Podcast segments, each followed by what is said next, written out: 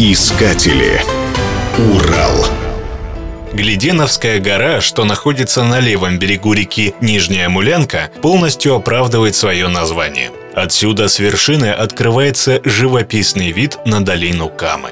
Со стороны аэропорта Большое Савино гора пологая, зато с противоположной почти отвесная, с многочисленными выходами скальной породы, родниками и гротами – Деревня Гледеново, расположенная на горе, дала название археологической культуре эпохи раннего железа 3-2 веков до нашей эры. Здешние места – крупнейший в Евразии археологический памятник этой эпохи как по площади, так и по количеству находок.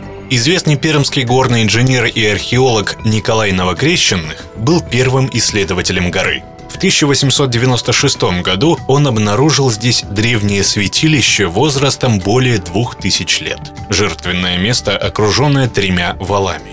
Полтора метра культурного слоя оказались невероятно богаты на кости жертвенных животных – медведей, лосей и других. Археологический памятник назвали Гледеновским костищем. Позже исследователи обнаружили здесь деревянных идолов, тысячи стеклянных и каменных бус, наконечников стрел и копий, и даже древние монеты, китайские и кушанские, относящиеся к началу нашей эры. По сей день гора периодически радует ученых новыми находками.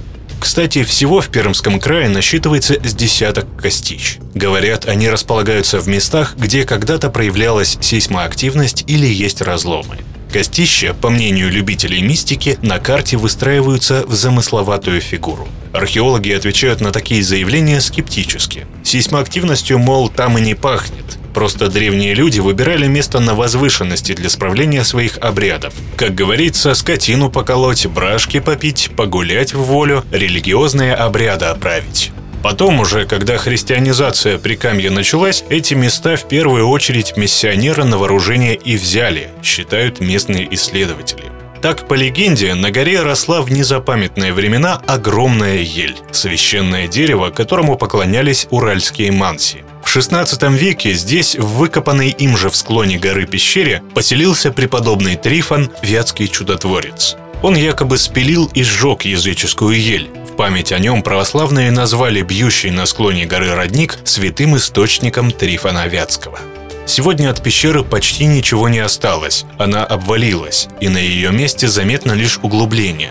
Но территория расчищена, и к месту жития святого и к источнику может попасть любой паломник. Знающие люди советуют, чтобы побольше узнать о Глединовской горе, стоит объединиться в группу и договориться об экскурсии с местным краевым музеем. Добраться до горы несложно и самостоятельно. На автомобиле из Перми нужно ехать на Большое Савино. Немного не доезжая до аэропорта, повернуть направо на Мураши и Петровку. Гора будет видна справа от дороги. Переночевать на Глединовской горе можно только в палатке, либо, вернувшись в Пермь, в гостинице.